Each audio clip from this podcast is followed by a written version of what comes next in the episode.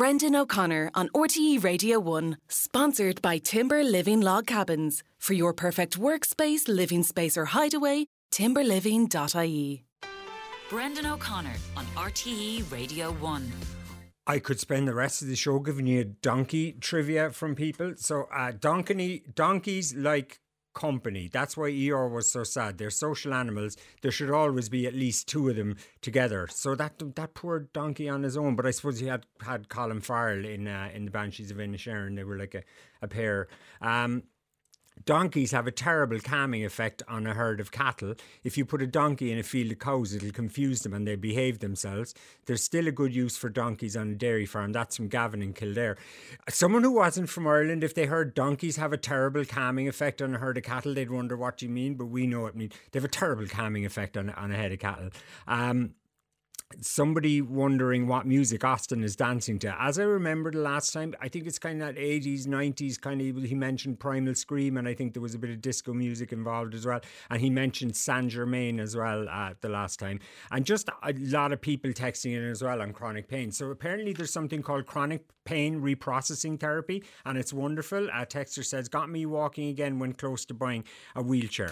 Okay, we'll move on. Now, it's not every day that you get to meet the maker of your favourite condiment. Katie Sanderson, good afternoon to you in the Raidió na Gaeltachta studios in, in Casla in Connemara. Hey, good afternoon, Brendan. Nice uh, to be here. And Nice to have you. And you're a cook, and but you are also the founder of the White Mausu Company, who make uh, peanut rayu, arguably the greatest condiment ever, but there's much more to you than that. And we'll come back maybe to peanut rayu. So, listen, in terms of your story, you grew up in, in Hong Kong, and I think the love of the food and the cooking started there, did it? Yeah, totally. Um, was born and grew up in Hong Kong and had this like amazing upbringing where I got to um, eat all of the different street foods there, but also spent lots of time in Ireland. So kind of coming back and forth. So a real eclectic kind of mix of of foods and life. Yeah, I'd say Hong Kong and the food scene there for a kid growing up was exciting, was it? Oh, it was amazing. Yeah, and do you know, I, I think in some ways I'd love to go back and experience it like uh, you know kind of again through a different lens but it just you know when you're a kid everything just kind of feels normal but yeah even the idea what like when I think now about like the markets and the smells and the kind of you know the food that you kind of see on the street yeah just uh, yeah yeah and listen, I notice with a lot of high achieving people I talk to on this show, they say school doesn't suit them. And I, I think you're the same. You were more at home in the kitchen than you were at school, were you?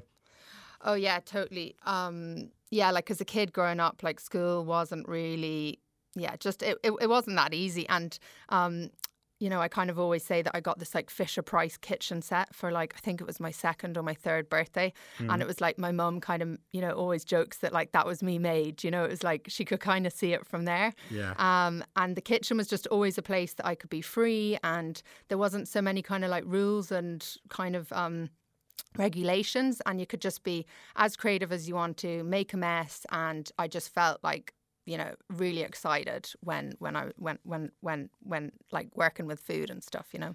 So then when you were sent to boarding school at home in Ireland when you were 10 or 11 was, was that a bit of a culture shock? Um yeah and no like because of because because my mum's Irish and we would have spent our summers in the west of Ireland like here growing up I kind of you know I, I knew Ireland but yeah, definitely. Like I was 11 leaving Hong Kong, so you know, definitely a long yeah. way to go. But I, I think that both places have always felt like a part of me. So it kind of felt like being in my other, my you know, the other part of my my my kind of life, you know. Um, but I did bring like. Uh, I used to bring back like loads of the Chinese kind of sweets and crisps and stuff to all my friends oh, back yeah, here. Yeah, yeah. yeah, to try and get them to taste everything. So I was kind of flogging, flogging stuff um, like that from an early age, you know. Yeah, and I can imagine the wild colours and tastes and everything of all that stuff. Yeah. Yeah. And then from boarding school, you went straight to Ballymaloe, so you knew what you wanted to do anyway.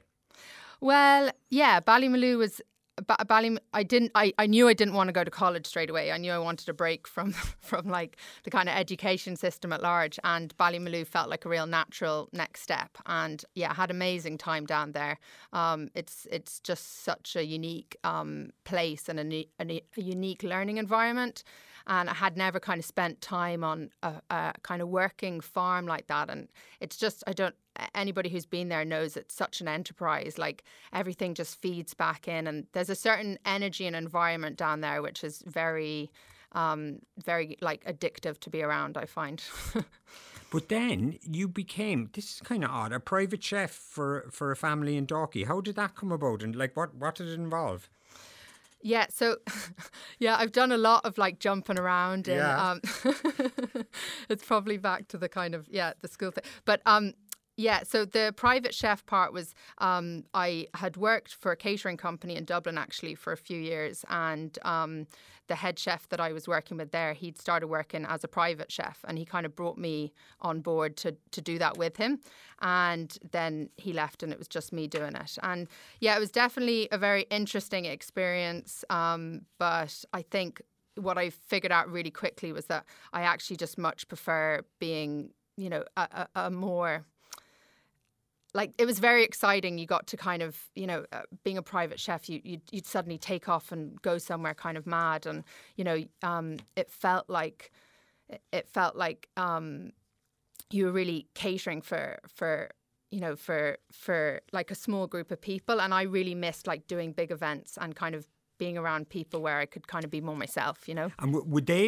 tell you exactly what they wanted, or were they led by you a little bit, or how did it work? So it was a little bit of both, yeah. Like during the week and stuff, it would be you know kind of normal family food, but they they they, they kind of all had very different ideas of what they wanted, um, which I think like in my own family at home and like you know with my kids now, it's like you know there's one meal and Yeah. everyone has to. Yeah. Whereas I think when you've got a private chef, you can kind of maybe kind of decide that you want different things for different people. So I um, see. yeah, yeah, it was it was an interesting time, that's for sure. Yeah, you were. I, you spent a lot of time holding your tongue as well. I'm. I'm guessing. yeah. Yeah. and so then your next kind of phase, you jump around again. Uh, You kind of got into raw food and vegan stuff and fermenting kind of before it became a huge thing, didn't you? Yeah, so I, I went over to America and I was in Oklahoma and Santa Monica for, for- to do these kind of raw food courses, and they were amazing because it was just it, it was like do you know when you feel like you know a certain amount about a topic? So like I'd been cooking and doing these catering for years, and then suddenly this whole world opened up, and like it was way before nut milks and all that kind of thing. So Yeah. you know, on my first day there, they showed us how to make different nut milks, and I just couldn't believe that you could do that. And it it wasn't even for me so much that it was kind of raw food or veganism, but it was it was more that it was like a flavor profile um, that I. I, I was like, whoa, it's like, you know, Pandora's box has opened up and there's actually more in here. And it just got me really giddy for like what what I could like how I could use that to kind of bring back and cook in Ireland in a different way, um, and in a way that you know hadn't wasn't really been done in, in in Dublin and Ireland yet that much. So Yeah, and it's Yeah. a, a big leap on for making um, fish fingers for uh, for young rich Johnny. Yeah. Um, so so then yeah, and I ke- the Fumbally keeps coming up with a certain kind of type of people. When you came back to Ireland, you kind of gravitated to the to the Fumbally cafe as well, didn't you? Is there, there's a bit of a scene around it, is there? Oh yeah, like um so many of like lots of the like really amazing cooks and chefs and producers that are working in in Ireland nowadays. We all kind of we, we all did our time in the Fumbally. Um, it's a really unique and special place. It's it's it's a cafe, but it's kind of more than that. And you know, there's no hierarchical system in the kitchen, so it's run very much where you know you you have a lot of creative freedom. So f- like from what I've you know from what I've been saying, it's like that kind of environment suited me so much. And I was able to take lots of that kind of like download loads of that information and the raw food and the drinks and stuff. And so we came, I came back and I put like kind of fermented kefirs, kombuchas, and different kind of milks and um, drinks on the menu in the Fumbally. We took out all the shop brought stuff. And like nowadays, like you see that in lots of places, but I, I, I think we were probably one of the first places to do that. Um, and so yeah, it felt really exciting. And and you met Jasper, your partner, there, and then people like so people will be getting the sense you're not a person who likes to be fenced in. The next thing you, that people will remember this very well was a pop up you did.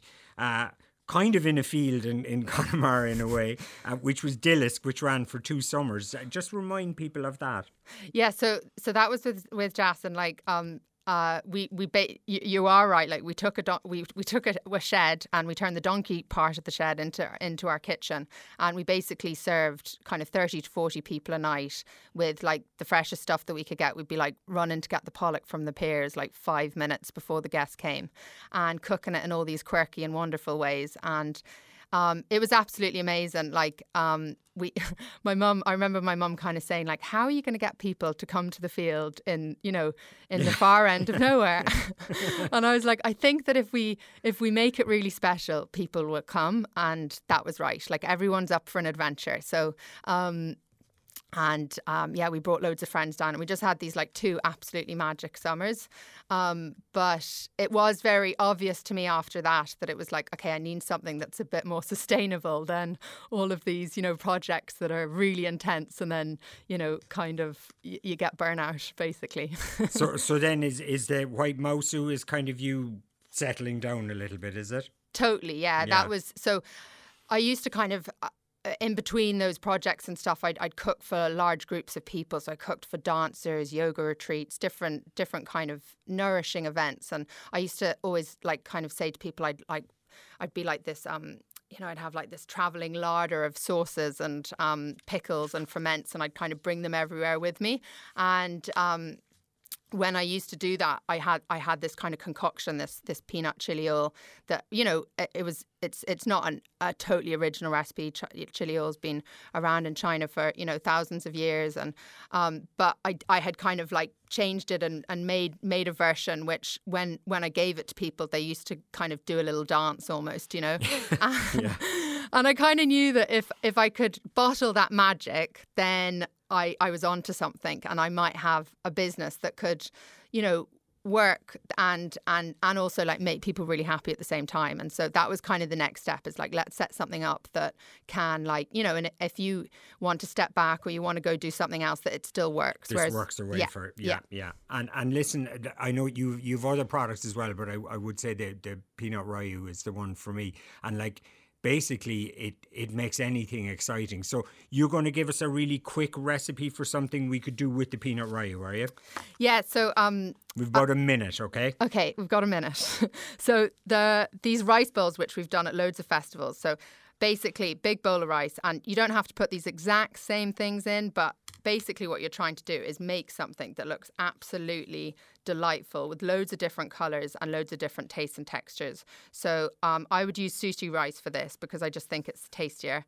And uh, like we'd probably use like some boiled peas, um, then maybe make some like miso aubergines, and then I definitely try and get some kimchi in. So like really good for your gut, really you know going to make you feel really good. And then some pickles. So I generally we'd pickle some like cucumbers and we'd pickle some radish, and then we're going to put like a massive dollop of our peanut rayu on on top of it and probably finish it off with a crispy fried egg and we have like those kind of recipes and loads more on our website but basically it's just like the sort of thing that when you look at it you're like amazing and then when you finish it you also feel like you feel good you feel nourished and you're happy out Katie Sanderson, thanks a million. We'll put up that recipe on our website as well, and we'll talk to you again for sure.